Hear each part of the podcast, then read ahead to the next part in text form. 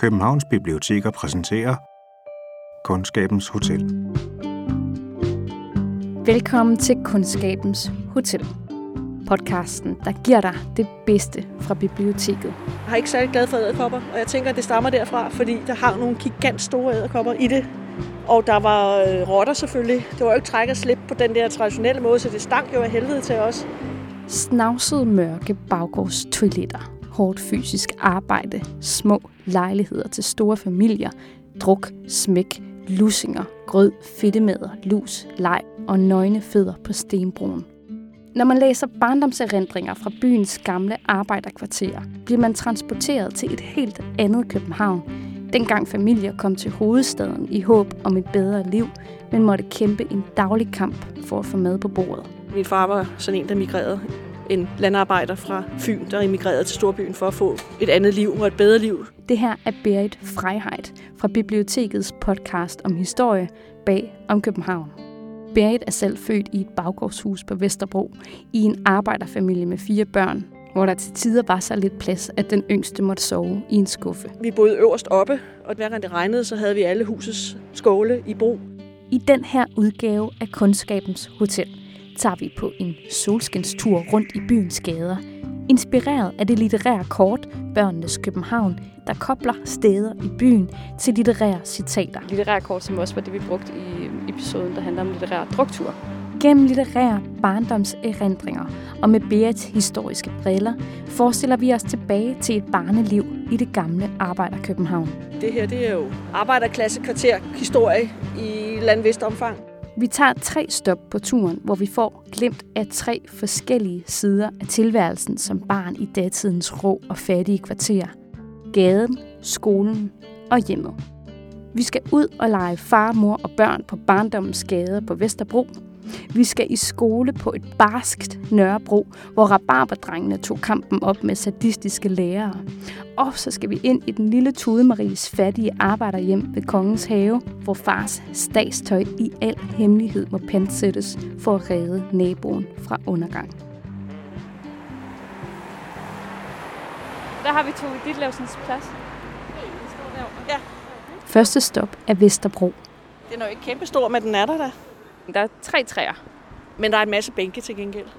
I Tove Ditlevsens roman Barndommens Gade, som udkom i 1943, virker gårdene og gaderne i det gamle arbejderkvarter til tider skræmmende på den følsomme Esther.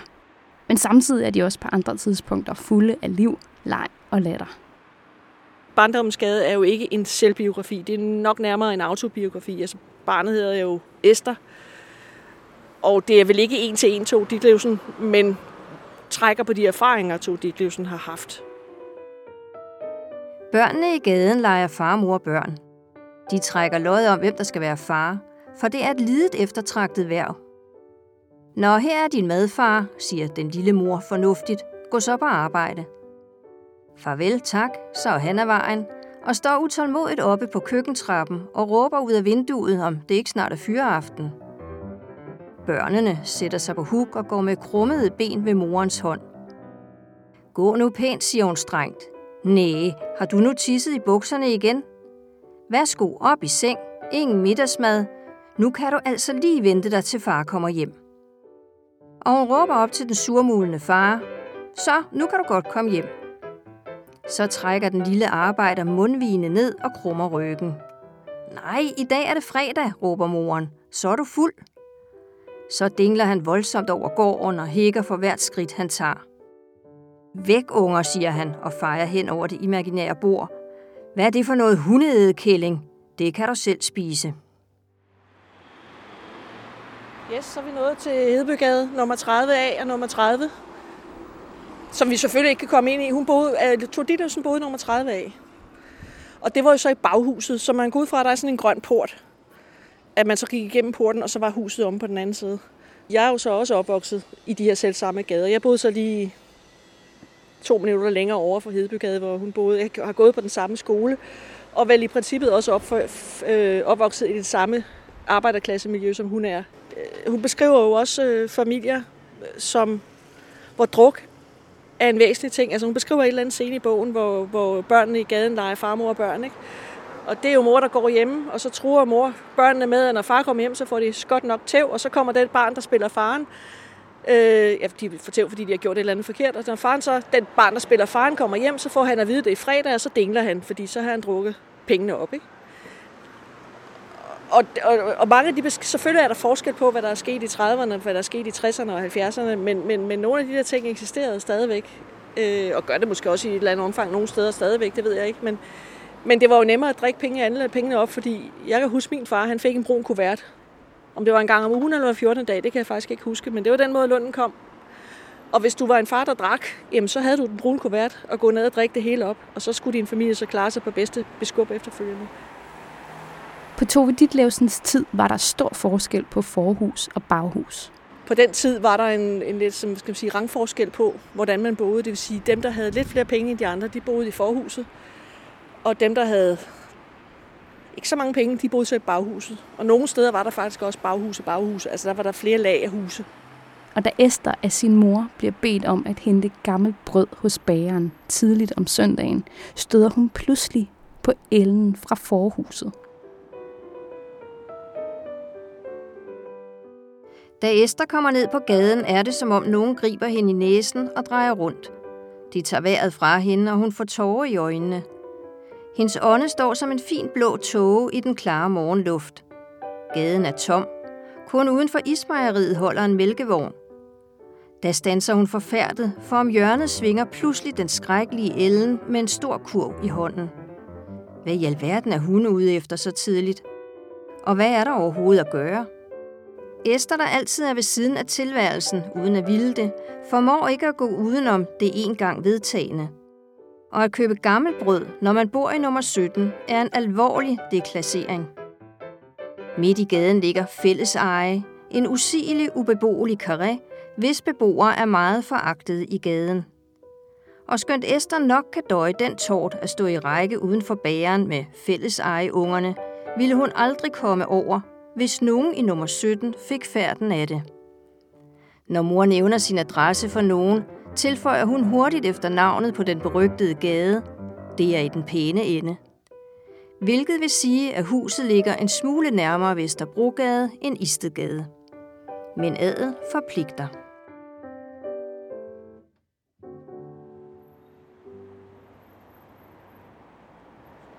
Hun skriver jo ikke i barndomsgade decideret, at det er Hedebygade, hun skriver, Hedebygade, hun skriver om, så vidt jeg husker.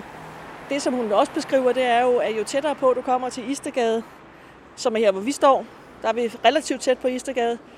eller i den anden ende af vejen, hvor man er tættere på Vesterbrogade. Det er så det, der gør forskellen. Altså tættere på Istergade er det fattige, farlige, ikke så pæne, og tættere på Vesterbrogade er så det modsatte. Og det er også det, jeg selv kan huske jeg havde ganske få veninder, der boede på Vesterbrogade, og de boede i nogle kolossalt store lejligheder. Som vi andre, som boede i små toværelses med et hav og søskende, jo ikke boede i. Så, så der har været et eller andet forskel på, at det var dyrere at bo på Vesterbrogade, end det var at bo i det her kvarter, vi står i nu, som er sådan mere kernen af Vesterbro, eller i hvert fald en del af, af centrum af Vesterbro. Nu er det måske ikke helt så hårdt mere, nu er det vel også blevet fashionabelt, ligesom alt muligt andet her på Vesterbro, men, men dengang var det jo et sted med barske værtshuse og selvfølgelig også prostitution. Senere i 70'erne, da jeg kom til, var der pornobutikker ved siden af prostitutionen og værtshusene. Faktisk kan jeg huske, at min, min storesøster var kæreste med en fyr, som hvis mor havde en chokoladebutik på Vesterbrogade, som var en lidt finere del. Da den så lukkede, så blev den overtaget af Hawaii Bio, som var en pornobix, og jeg synes godt nok, det var et dårligt bytte, kan jeg huske som barn. Det synes jeg godt nok var noget også noget. Noget, som Berit ikke genkender selv, er den angst og bekymring, der er i Esters oplevelser i barndommens gade. For mig var det et godt og trygt sted at være. Det var det så ikke for alle børnene. For mig var det. Der var masser af børn i gaden, man var aldrig alene. Der var jo altid mange voksne, der desværre også altid holdt øje med en. Til gengæld ser Berit ikke nogen grund til at romantisere det knappe liv i de trange gårde.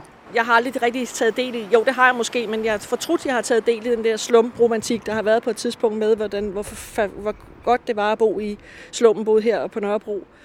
Fordi hvis jeg tænker tilbage til, da vi boede det første sted, hvor jeg blev født, øh, så var der altså ikke meget romantik i at skide for at sige lige ud på et toilet fuld af rotter og æderkopper, og bo i så småt, at et barn må sove i en skuffe, eller at man ikke kan gå tørskoet, når det regner. Altså det er der sgu ikke meget romantisk i.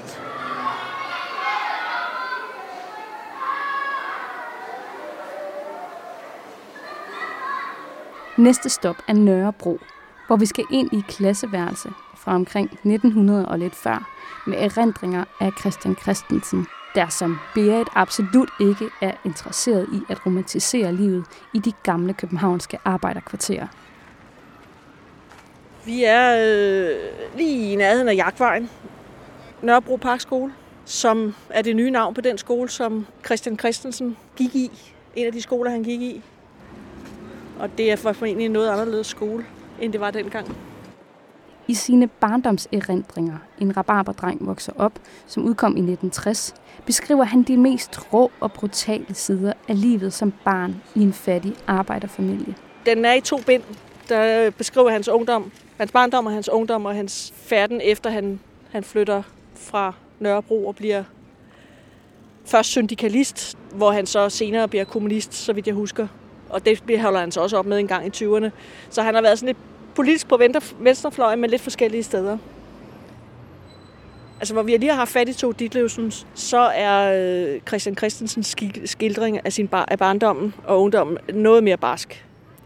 Men i kraft af, at han også har haft en, nogle, nogle politiske idéer øh, for at fremme arbejderklassens øh, vilkår, som også var fuldstændig elendige på den tid, så har han jo muligvis også haft et politisk, sigte, eller det kunne man måske mistænke ham for at have et politisk sigte. Vi er rabarberlandets raske drenge. Vi kan skrå og drikke brændevin. Vi kan tæve alle andre drenge, når de kommer ind i vort kvarter. I rabarberlandet, i rabarberlandet, er der godt at bo på Nørrebro. Lige frisk importeret fra Bandholm på Lolland, knap fem år gammel, sad jeg i Skyttegade nummer 8 i en lille lejlighed og lyttede anspændt til denne Rabarberlandets nationalsang. Sangens ord og toner blev oftest båret ind til mig af hundrede drengestemmer til klask af nøgne fødder og træskotramp i stenbroen. Helt betagende blev det, når ordensmagtens repræsentanter, to tykke betjente, forsøgte at rende drengeflokken op, hvad deres fede mave oftest forbød dem. Når jeg alt for ivrigt lyttede til drengenes sang, sagde mor, at det var en grim vise, som jeg ikke skulle lære. Når mor sagde det, var det jo nok rigtigt. Men senere blev jeg klogere. Det var dengang, jeg lærte Danmarks nationalsang at kende. I den sang er der blandt andet en fyr, der slår både hjelm og hjerne i stykker, så hjernemassen flyder ud. Så bestialsk er Rabarberlandets nationalsang dog ikke. Faktisk på linje med Vesterbro, så, så er Rabarberkvarteret også blevet bygget op, efter at, at voldene begynder at blive løsnet. Altså det omkring 1850-1852. Øhm, og der var mange gardnere, der, der havde deres gardnerier i kvarteret, så derfor kom det til, hvor de blandt andet dyrkede rabarber. Og derfor kom det til at hedde Rabarberkvarteret. Og man har faktisk, altså i dag bliver brugt ordet, jeg ved ikke om det stadigvæk bruges, men i hvert fald langt op i tiden er det brugt, ordet rabarberkvarter er blevet brugt om et kvarter, som var i dårlig stand. Et sted med måske også meget kriminalitet. Altså et, et, et, et voldsomt sted, det, det kan man stadig bruge om områder, som ikke er det oprindelige rabarberkvarter. Det viser måske lidt om, at der boede de allerfattigste. Ja, han kom jo også ind fra, fra landet, og formentlig også, fordi farmand skulle prøve lykken i byen og få et bedre liv derinde. Og det var det, det som han skildrer i hvert fald, det er jo et, et, et, et råt kvarter, vold og druk, fædre, der slår, møder, der føder alt for mange børn, skoler, der er voldsomme og voldelige, et kriminelt miljø øh, omkring lærsøbøllerne, som også er, som er udkanten af, af, det miljø, men det var, det var, bestod, det var ikke de steder rabarber drenge, der, der var de her lærsøbøller, men de var øh, en del af dem. Altså mange af, af de her rabarberdrenge endte som lærsøbøller, som var en flok krim, småkriminelle primært oftest, som, som var ude omkring her Park og sådan noget, og boede derude, lavede små telte og sådan noget, hvor de byggede små hytter, de boede ude i. Øh, og så raidede de ellers butikker og hvad de nu ellers skulle komme afsted med, og begik en indbrud, og havde sådan en helt lille kriminal, kriminelt miljø derude. Altså han, besk- ja, han beskriver jo øh, de her rabarberdrenge, hvordan de øh, ja, i skolen især er sådan lidt bandeagtige. Ja, det, det, fordi de havde faktisk øh, slagsange og alt muligt andet. Altså de, de følte sig, tror jeg i hvert fald, en, en del af dem følte sig som, som en del af, en, af et fællesskab. Det har ikke været sjovt at bo i nærheden af dem, tænker jeg. Altså uden for, for rabarb. Jeg, jeg tænker, at sådan var det tit i arbejderklassemiljøer. At man følte en stærk loyalitet over for dem, man boede sammen med, om man så må sige. Det kan godt være, at man, man kunne finde på at drille og genere og alt muligt andet sin nabo. Men når det kom ud fra pres, jamen, så står man sammen på en eller anden måde. Ikke? Og det, det tænker jeg at være sådan, at rabarberkvarterets drenge har, har reageret. Og jeg tror også, var det også en scene i bogen, hvor, hvor de her rabarberdrenge, det, det retter, rotter sig sammen mod en af lærerne. Ikke? Som hævn for, vel for al den modbydelighed, de bliver udsat for. Det her afsnit i bogen hedder Vi sender en lærer ned på Sankt Hans. Og Sankt Hans var altså det, man på det tidspunkt ville kalde et sindssygt hospital. Hvorfra vi drenge fik fat i det mærkelige ord deler om, husker jeg ikke. Men jeg husker tydeligt, hvad det ord blev brugt til. Vi var lige kommet i gang med herr Nielsens regnetime, da det mærkelige ord deler om lød fra det ene hjørne af klassen. Da vi så virkningerne af ordet op på katedret, blev vi klar over, at det var et mægtigt ord. Den lange, tynde hals strakte sig frem, og øjnene stirrede stift over mod det sted, hvor ordet var kommet fra. Og pludselig lød ordet del om fra et andet sted i klassen. Og straks forandrede hals og hoved retning mod det nye sted. Men nu blev det helt tosset. Fra alle steder i klassen lød det del om, del om, del om, del om. Oppe på katheteret dykkede den lange krop nu ned i papirkassen og hentede spanskrøret frem. Med dette våben fejrede han borer og bænke rene for drenge. De af os, der ikke forsvandt eller fik dukket hovedet hurtigt nok, fik det susende spansker lige i knolden. Vi var dog så optaget af at råbe det om, at vi ikke regnede hans slag. Endelig under den vilde jagt fik læreren fat i en dreng. Det var Arthur, den store drønner, der ikke flyttede benene hurtigt nok. Han fulgte også kiggeligt nok med læreren op til katedret. Ophidset råbte læreren, at nu skulle han få pryd for os alle sammen. Den er helt rigtig, sagde Arthur og grinede, så det hoppede i ham. Buk dig, skreg læreren og greb fat med venstre hånd i Arthurs buksebag og svingede med spanskrøret i højre hånd. Men sikken en karusel, der blev. Arthur spændede rundt om læreren, og denne måtte følge med rundt og rundt igen, mens hele klassen skrålede. Del om, del om, del om.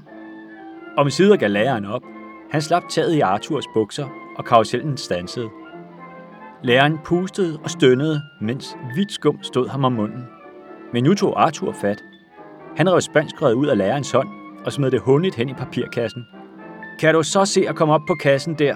brølede Arthur og pegede på kateteret. Læreren forstod, for han kravlede lydet op på sin stol og gemte ansigtet i sine hænder. Og der var det, at Arthur sagde en dyb sandhed til ham.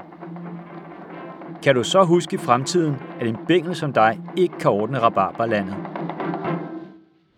Man måtte ikke korporligt afstraffe børn fra 1951, men det blev først afskaffet med et cirkulære, som blev kaldt, hvad det var, det spanskrørscirkulæret, spanskrørsloven eller noget i den retning, i 67.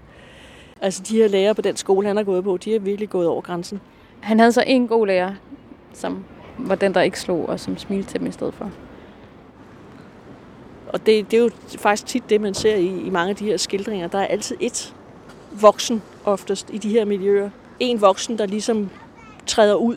Det kan være en skolelærer, det kan være en bibliotekar for nogen faktisk. Altså, som, som måske ser de her børn for første gang. Altså bliver de set af noget andet end det miljø, de er opstået. Og, og sådan en som Christian Christensen, han har jo virkelig haft behov for at blive set i virkeligheden, fordi hans hjemmeliv er absolut heller ikke noget at skrive hjem om. Og det er vel også på en eller anden måde det, der har drevet hans, hans senere politiske arbejde, at han har set det værste af det værste, som, som arbejderklassen måtte leve i.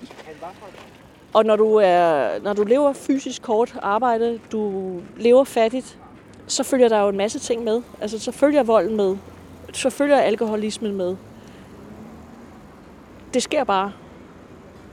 Der, der adskiller det sig for så vidt ikke så forfærdeligt meget for min barndom, men det jeg har set, der er rigtig mange børn, der burde, altså hvis det havde været i dag, burde være blevet fjernet, ikke?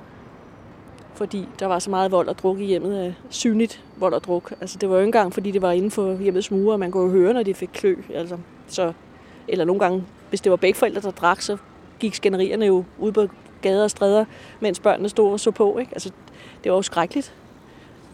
Så jeg kan godt forstå, hvis han har været socialt indigneret, den gode Christian Christensen. Skal vi have lidt skygge måske? På vores sidste stop skal vi ind i en arbejderfamilies hjem i en lille kvistlejlighed, hvor børnene sover på loftet. Jeg er usikker på, hvor langt voldene egentlig gik ud. Der, hvor huset stod, er der så pænt i dag, at arbejderkvarteret føles ufattelig langt væk. Her er der et lille galleri. Ja. Det stod nemlig i Indre By ved Kongens Have. Og der ligger hoteller og museer og kontorer og firmaer og alt muligt andet. Og sikkert også beboelse, men det er nok ikke billigt. Der er tale om Tude Maries hus fra Maria Andersens børnebog, som foregår i ca. 1880'erne. Vi er i 1880'erne. Det vil sige lige omkring der, hvor Christian Christensen bliver født. Hun er så de her år ældre, end han i virkeligheden er. Det er meget sjovt. Og bor også i en anden del af byen så.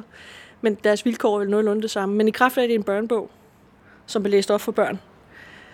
Øh, eller selv læst af børn. Jeg har læst den som barn. Den er jo noget mere, hvad skal man sige, saneret. En saneret udgave af, af det hårde arbejderliv. Og dog. Altså, man har da en fornemmelse af, at det er hårdt, og der er alle mulige ting, man skal forholde sig til, som, som ikke nødvendigvis er så børnebogslyserødt, som, som det kunne have været. Forfatteren Marie Andersen, hun er, hun er, eller Maria Andersen, hun er opvokset i et tilsvarende miljø, som Tude Marie er. Så må ikke hun har hentet en del fra sin egen opvækst. En lille pige i Maries klasse blev syg og døde, og hele klassen skulle med til begravelsen. Der blev også samlet ind til en krans. Hver skulle give 10 øre, men Marie nændede ikke at bede sin mor om penge. Hun spekulerede meget på, hvordan hun skulle få 10 øren, for det var så flovt at være den eneste, der ikke var med til kransen. Da hun kom hjem fra skolen, var der en kone hos moren. Marie kendte hende godt. Hun havde samtidig hjulpet til med vasken, når mor ikke var rigtig rask. Nu var hun kommet for at låne penge til huslejen. Vi bliver sat på gaden, hvis vi ikke betaler i dag, sagde hun. Jeg er ikke en øre, jeg kan låne dem, sagde mor, og vi har sat på assistenshuset, hvad vi har haft af sølvtøj og hvad der ellers har været af værdi. Konen græd fortvivlet, og mors gode hjerte gjorde ondt. Jeg kan bestemt betale pengene tilbage i næste uge. Nu kunne mor ikke mere holde ud at se konen sov. De kan låne min mands stastøj, så kan de låne på det på lånekontoret. Men de må løste hjem i næste uge. Han bruger det så sjældent, og han lægger nok ikke mærke til, at det er borte. Gud velsigne dem, sagde konen, og Marie syntes, det lød så pænt. Jeg skal hjælpe dem med at bære tøjet, sagde hun. Da de gik ned ad gaden, fortsatte hun, og så må de give mig 10 øre. Jeg er nemlig også i forlegenhed. Konen havde ingen penge. Så går jeg med på lånekontoret, sagde Marie, og det gjorde hun. Damen derhenne vendte og drejede fars tøj. Så smed hun det på disken. Der er ikke meget ved det, sagde hun. Det skulle far bare høre. Han syntes, han var så pæn i det tøj. Nå, konen lånte 10 kroner på tøjet, og Marie fik sin 10 øre. Hun åndede lettet. Nu havde hun det med kransen i orden. Tak for tiøren, men nu må du ikke narre min mor, for hvis far opdager, at tøjet er væk, slår han os ihjel. Da Marie kom hjem, måtte hun love mor ikke at sige et ord om fars tøj til nogen levende sjæl. Det var dejligt at have en hemmelighed sammen med mor, men hver gang far kom i nærheden af klædeskabet, rystede de. Men når faren var drevet over, puffede Marie til mor og lavede øjne til hende. Jo, sådan en hemmelighed var på en gang gyselig og dejlig. Hun vokser jo op i et relativt lykkeligt hjem, velfungerende hjem.